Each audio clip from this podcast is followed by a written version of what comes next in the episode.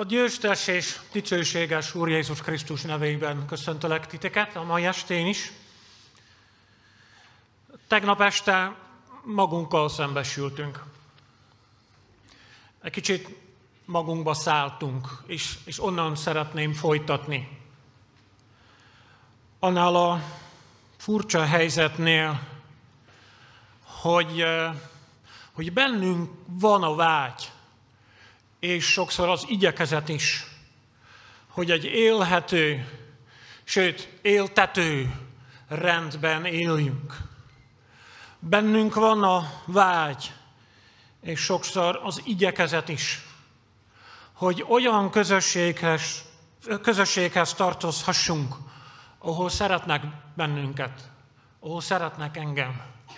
És amikor valamit teszek, ami tönkretenné azt a közösséget, akkor szelíden szólnak. Nem rám kiabálnak, hanem szelíden szólnak, hogy Márko, ne így. Máshogy.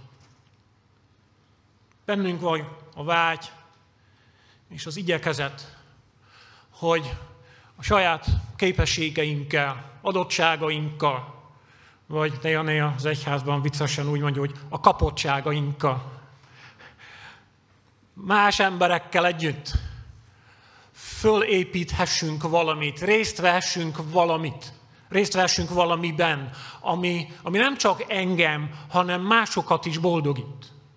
Bennünk van ez a vágy, és ez az igyekezet. De ugyanakkor sokszor benne van az indulat, hogyha elsőre nem sikerül a rajz, akkor el is dobom a papírt. Ha nekem rossz, akkor másnak se legyen jó.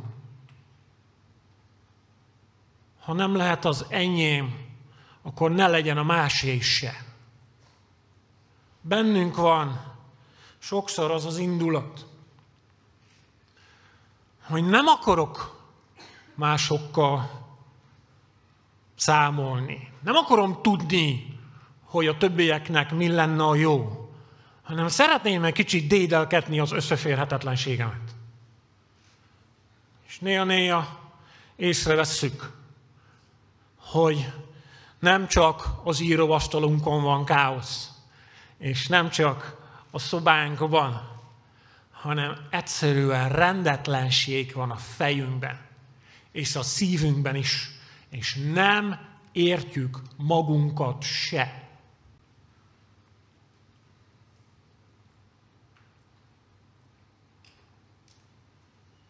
Utáltam meg tegnap este, mert én úgy gondoltam, hogy ez elég nyomás volt egy estére. És most egy kicsit nyomok még rá, utána, utána megyünk a fény felé. Ugye, mert még egy kérdés van ilyenkor. És akkor mik az arányok? Mik az arányok? Mennyi van bennem az, az a jóból, és mennyi van bennem abból a, abból a, abból a tönkretevő indulatból? És mindenki valahogy abból indul ki, hogy hát úgy nagyjából, ugye fehér a lelkem, csak van, egy, van egy-két fekete pötty. Legalább felteszed a kérdést bárkinek, hogy vagy? Akkor azt lehet azt mondani, hogy meg vagyok. Hát van egy-két nehézség, de, de most nem mondom el. És ha rákérdeznél, éppen beszéltünk róla, hogy ilyen bizonságtételnél kiderül, hogy másnak mi a baja milyen hátizsákja van, és arcról nem látszik. És kávé mellett nem biztos, hogy el fogja mondani. Egy barátnak, egy testvérnek, egy lelki gondozónak, az Úr Jézusnak el fogja mondani. De valahogy a legtöbb ember abból indul ki, tehát hazudik magának is, hogy úgy nagyjából rendben van, vagyok, csak van egy-két hibám, van egy-két gyengeségem, van egy-két fel nem dolgozott problémám, de azokat tudnám kezelni, akkor már rendben lennék. De igaz ez?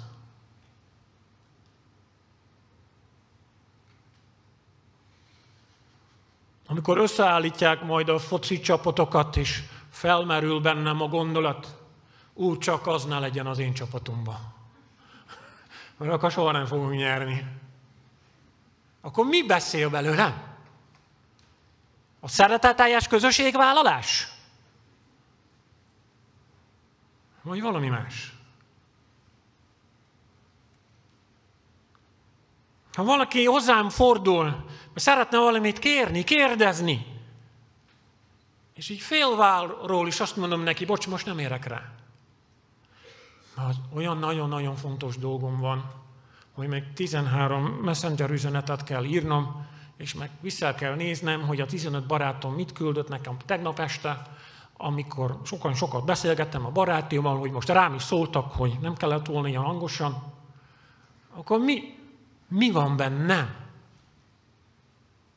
És ha ma itt tartunk tényleg, amikor az van a fejemben, hogy a szabályok azért vannak, hogy áthágjuk őket. Akkor most a káosz beszél belőlem, vagy a rendszeretet? Hát, ne csináljatok, csak így, ilyen, csak gondolatban, hogy egyszer jó lenne magadat fölvenni ilyen diktafonra, és másnap visszahallgatni. És utána feltenni a kérdést, mik az arányok? És lehet, hogy megdöbbennél, hogy igazából nem vagyok fehér, néhány fekete pöttyá. Igazából ilyen sötét szürke vagyok, ez két világos folttal. És ez így nem jó. Mert ott van a vágy. Ott van a vágy, és ott van az igyekezet, hogy ne így legyen. És két képpel fogok élni ma este, és borzasztó nagy képzavar lesz a végén, de hát lehet, hogy a női agyam, tehát reggel volt róla szó, hogy a női agyam fog most belőlem beszélni. Ugye arra a szabad és, és, és, és áldott életre vágyunk, ami olyan, mint a folyóvíz mellett ültetett gyümölcsfa. És a gyümölcsfa ugye egy fura dolog, örüljünk neki, hogy van, de ugye a gyümölcsfa nem magának termeli a gyümölcsöt. Ebben belegondoltatok már? Hogy az almafának és a szőlőtőkének semmi, vagy aránylag kevés ö, haszna van abból, hogy annyit termel. Persze, kell egy-két mag, hogy folytatódjon a család. De a gyümölcsfa miért termel annyi almát? A tőke miért termel annyi szőlőt? Hát nem magának.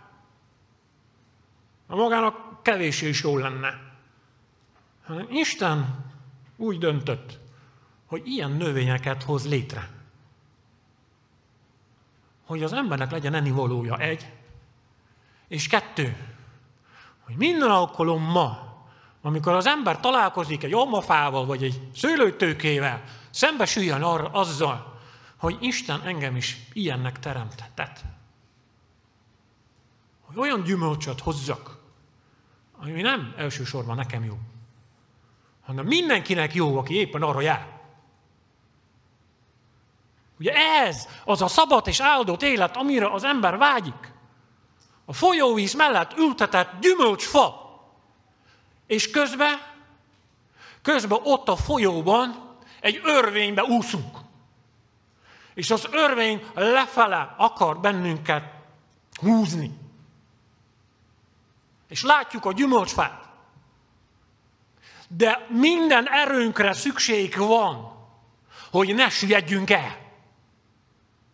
Minden energiánkra szükségünk van, hogy valahogy az életünket szinten tartsuk. Hogy ne süllyedjünk el úgy, mint XY hogy ne úgy járjunk, mint ők, és akkor beugrik egy-két ember.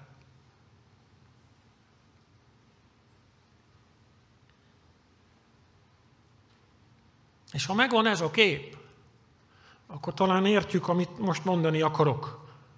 Hogy az élet és a halál arca ezen a földön nem szimmetrikus.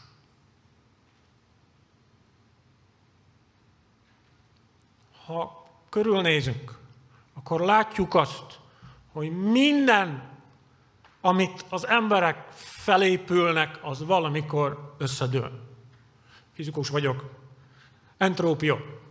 Ha valaki tanult fizikát, tudja, hogy ez mit jelent. Minden, ami van, valamikor szétesik. Termodinamika második törvénye. Azon a szabad elfelejteni, csak Kicsit így villogtam a tudásommal. Nem. Minden, ami él, valamikor meghal. De ilyen nagyon keves alkalommal van, hogy ami meg van halva, és spontánul életre kell. Nagyon kevés ilyen van, csak lehet, hogy nulla. A halál minden tönkre tud tenni, ami él. Először egy kis betegség, utána egy nagyobb betegség, utána három betegség egyszerre, és a végén keresztet vettünk rá. De ilyen még nem volt. Csak a horrorfilmekben. Hogy teljesen spontánul egy halott kutya fölállt volna, és elszaladt volna, és egyre fiatalabb lett volna. Értitek? Nem szimmetrikus a kettő. És holnap egy másik ilyen nem szimmetrikus dologról fogok beszélni. Az élet elpusztítható, de a halál nem újjáéleszthető.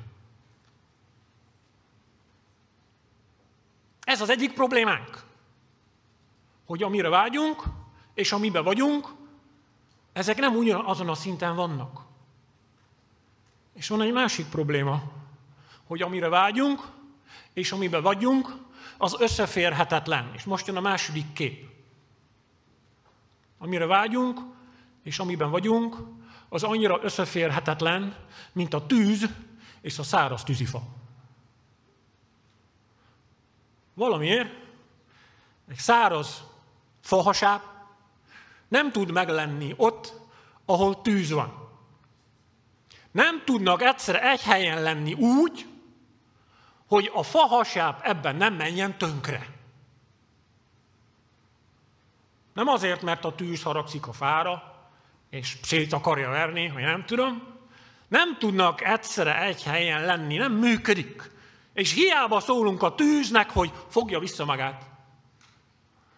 Ne legyen olyan forró. Ne legyen olyan agresszív. Mm, gondoljon a másikra is. Ugye, hiába szólunk a tűznek. A tűz nem tudja megváltoztatni a természetét. Hát hogy tudna egy fahasáb, fahasáb megmaradni ott, ahol tűz van? Hát nem tudom. Valaki bevonja aranyjal. Egy jó vastag réteg aranyjal. Hát akkor talán lehetne, nem? Az arany tűzálló. Legalább egy bizonyos fokig. De ugye, de ki az a bolond? Aki feloldozna egy kincset azért, hogy ne égjen el egy fadarab. Ki az a bolond? Hát Isten az a bolond.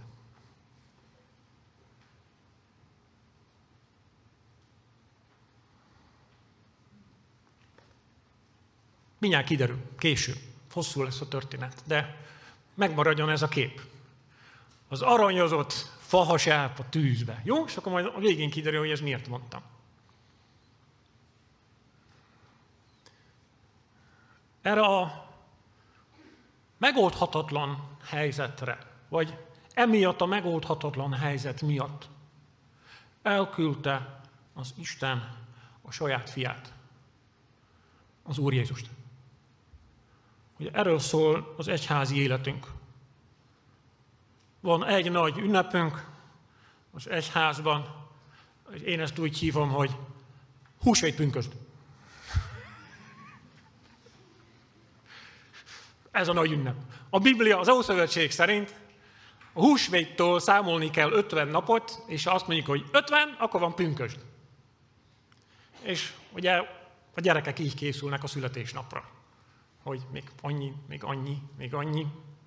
Hát Isten arra tanította az ő népét már az Ószövetségben is, hogy a húsvétot össze kell kötni a pünkös, de már egymáshoz tartoznak. Kevesen csinálják, bár szerintem kellene beszélni egy-két ilyen csoki gyártóval, mert ugye az 50 nap az mégiscsak több, mint az a négy hét, ami a karácsony előtt van. De hát, ugye, és a karácsony az előünnep. Ugye azért van karácsony, hogy lehessen húsvétpünköst. Az az értelme a karácsonynak. Most egy kicsit néha-néha átdobjuk a dolgokat, és nem akkor számoljuk a napokat, amikor kéne, és abból csinálunk nagy ünnepet, ami csak előünnep, de az egy másik probléma. De a lényeg az, hogy a keresztény egyházi évben, tehát minden évben újra, ez a csúcs. Erre készülünk, aztán ebből élünk. Élünk. Hogy eljött az Úr Jézus, kisdetként megszületett, és amikor 30 éves volt, akkor kezdte megmutatni, hogy hogy néz ez ki. Amikor valaki Isten rendjébe belesimul. Amikor Isten, valaki Isten rendje szerint folytatja az életét. Nem a hagyomány szerint. Nem úgy, ahogy az emberek, az okosok, a teológusok próbálták elmagyarázni az Isten rendjét, hanem úgy, ahogyan Isten értette az ő rendjét. Aztán közösséget vállalt olyan emberekkel, akik bajba voltak. Hogy szeretettel közeledett hozzájuk. És ha volt rá szükség, szelíden beszélt a hibáikról. És elhívott embereket magához, hogy közösen kezdjenek valamit építeni. Az Isten országát amitől nem csak ők lesznek boldogok, akik ebben a munkában részt vesznek, hanem mindenki, aki erről csak hall. És az Úr Jézus bizonságot tett erről, hogy ő ezt nem közönséges emberként teszi meg. Amikor ő beszélt, akkor lehetett hallani, lehetett érezni, hogy minden szavából az Isten beszél. És amikor betegeket gyógyított meg, sőt, amikor egy embert visszahozott a halálból, akkor a cselekedetéből is lehetett tudni, hogy itt valami teljesen más történik, mint amit megszoktunk. Itt az Isten közbe avatkozik. Csak voltak ott emberek, akiknek, akiknek ez nem tetszett. Hatalmasok. Akik nem akarták a saját életrendjüket feladni, csak azért, mert valaki megmutatta, hogy ők tévesen gondolkodnak az Isten rendjéről. Voltak ott emberek, akik nem hittek a közösségben, hanem a kiközösítésben. Sok, sokkal jobban tetszett nekik. Valakihez oda menni szeretettel, megsimogatni a buksiját, sokkal egyszerűbb egy kis közösséget csinálni. Csak a jó emberekkel. Voltak ott emberek, akik arra jutottak, hogy ha ott akarunk maradni, ahol most vagyunk, akkor rombolni kéne. Akkor ölni kéne. Mert ha ő nem lenne, akkor minden rendben lenne. És az Úr Jézus meghagyta. Meghagyta, hogy megöljék, keresztre feszítsék. És amikor az Úr Jézus ezt hagyta, ő, aki egyenlő volt az Istennel, aki az élet maga, ezért hívjuk őt úgy is, hogy az élet fejedelme, akkor ő belement a halál örvényébe. Ő hagyta, hogy a halál örvénye lenyelje. Nem egy kicsit, nem félig meddig, hanem egészen az ajáig.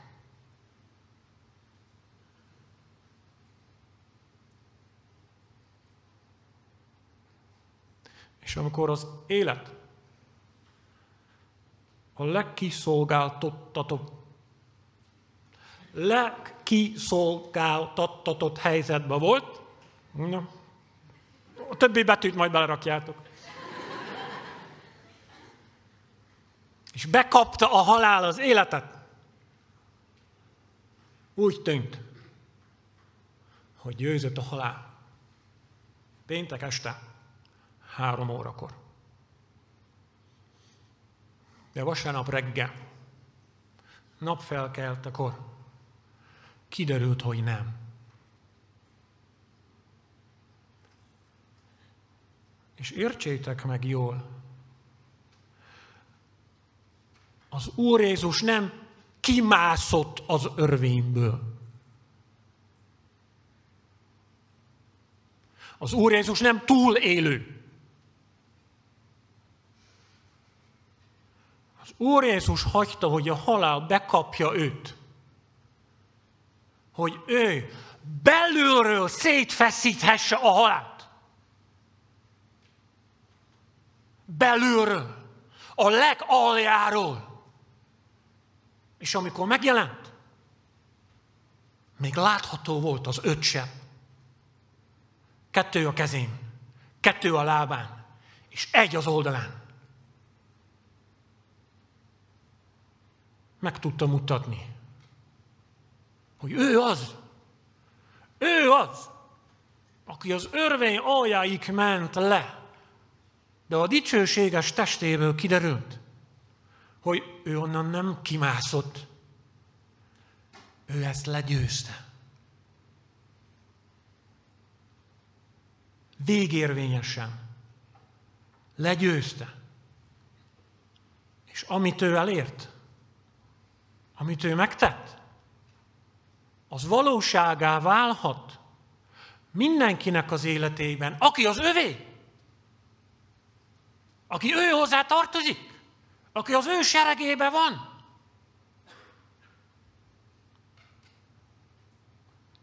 Csak van egy probléma. Én még nem vagyok ott, ahol ő.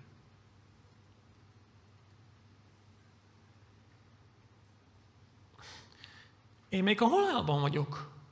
Bennem még azok az indulatok vannak, amelyek lefele húznak engem. És ezért nagyon fontos megérteni, hogy az Úr Jézus nem azért jött erre a földre, nem azért halt meg, és nem azért támadott föl, hogy valamit megváltoztasson Istenben. Mert Isten rendben volt. Mindig is az volt. Istennel semmi baj nem volt. Isten nem szenvedett semmiből sem hiányt, amit valahogy ki kellett volna pótolni. Bár néha-néha, mintha a szószékről így hangozna el az evangélium. Az Úr Jézus nem azért jött el erre a világra, hogy meggazdagítsa az ördöget. Hogy neki valami fizetést adjon, akkor cserébe ő kapjon embereket. Néha-néha így is lehet hallani az evangéliumot akkor valaki valamit félreértett.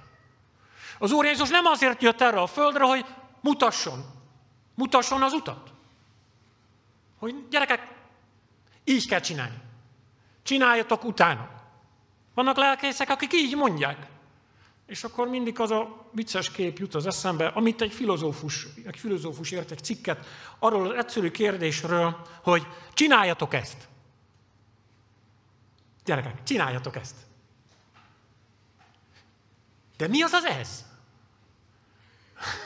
Biztos, hogy a saját orrodat kell megérinteni? Vagy az enyémet? Jó. És most jön a nagy kérdés. És ha elefánt lennél, akkor hogy csinálod ezt? És ha zsiráf lennél, hogy csinálod ezt? És ha bálna lennél, hogy csinálod ezt? Értitek? Minél nagyobb a távolság, annál értethetet, értethetetlenné vált, megint ez a pff, sok szótag, egyre érthetetlennebbé válik a történet. Hát ha az Isten fia eljön, és lemegy a halál aljaik, és feltámad, és utána az lett, a, lett volna az üzenet, hogy na, most ti is csináljátok. Értitek? Ez teljesen értelmetlen lenne, mint amikor, mit tudom én, az aranyhalomnak mondanám, hogy csináld ezt. Hát ő hogyan? Nem. Az Úr Jézus azért jött, hogy legyőzze a halált, és legyőzte. Pont. El van végezve. De amikor odaadta magát,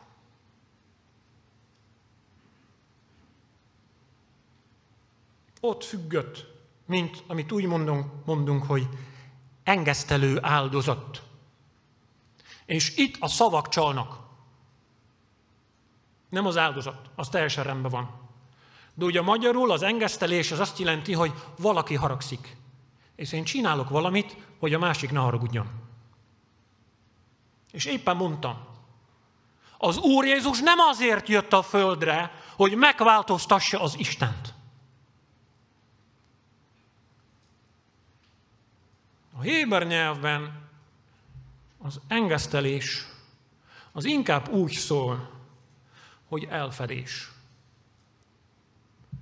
vagy befedés. Az Úr Jézus azért jött, hogy skafandert biztosítson a számunkra. Az Úr Jézus a saját vérét adta, hogy mi úgy, ahogy vagyunk, megjelenhessünk az Isten színe előtt, megtapasztalhassuk az ő szeretetét, meghallhassuk az ő útmutatását, hogy egyszerűen rámászhassuk, rámászhassunk az Isten lábára, és a füleibe súghassuk, hogy Uram, valamit elrontottam. Uram, valami nincs rendben. Hogy az Úr Jézus vére? Az olyan, mint az arany a fahasában.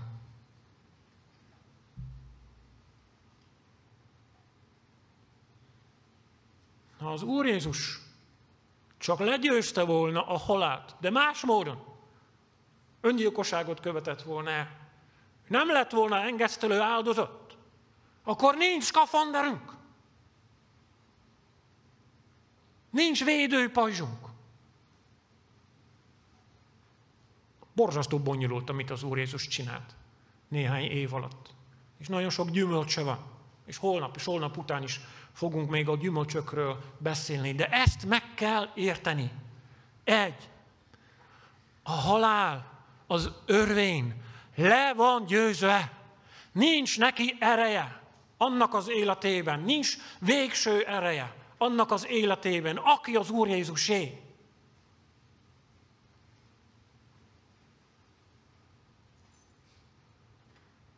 És aki az Úr Jézusé,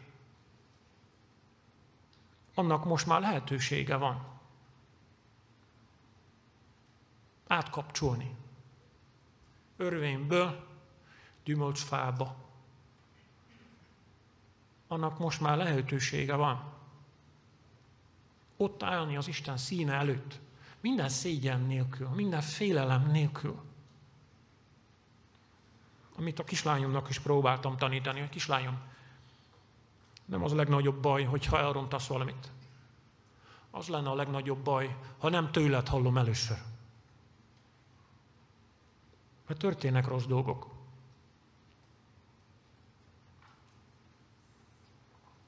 És hibázunk. De gyere el és mondd el. Mert tőled akarom hallani. Személyesen. Ezért jött az Úr Jézus. És János Apostol ezt az egész történetet nagyon egyszerűen néhány szóba foglalja össze, amikor azt írja.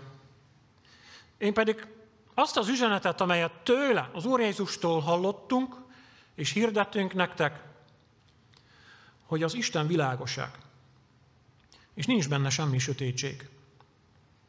Ha azt mondjuk, hogy közösségünk van vele, és a sötétségben járunk, akkor hazudunk, és nem cselekedjük az igazságot. Ha pedig a világosságban járunk, ahogyan ő maga a világosságban van, akkor közösségünk van egymással. És Jézusnak, az ő fiának vére megtisztít minket minden bűntől. Ha azt mondjuk, hogy nincsen bűnünk, önmagunkat csaljuk meg, és nincs meg bennünk az igazság. De ha megvalljuk bűneinket, Hű és igaz ő. Megbocsátja bűneinket, és megtisztít minket minden gonoszságtól. Ha azt mondjuk, hogy nem vagyunk bűnösök, hazugát teszük őt, és nincs meg bennünk az ő igéje. Gyermekeim, ezt azért írom nektek, hogy ne védkezetek. Ha pedig védkezik valaki, van pártfogónk az atyánál, az igaz Jézus Krisztus, mert ő engesztelő áldozat. Aranyba is. A mi bűneinkért, de nem csak a miénkért, hanem az egész világ bűnéért is.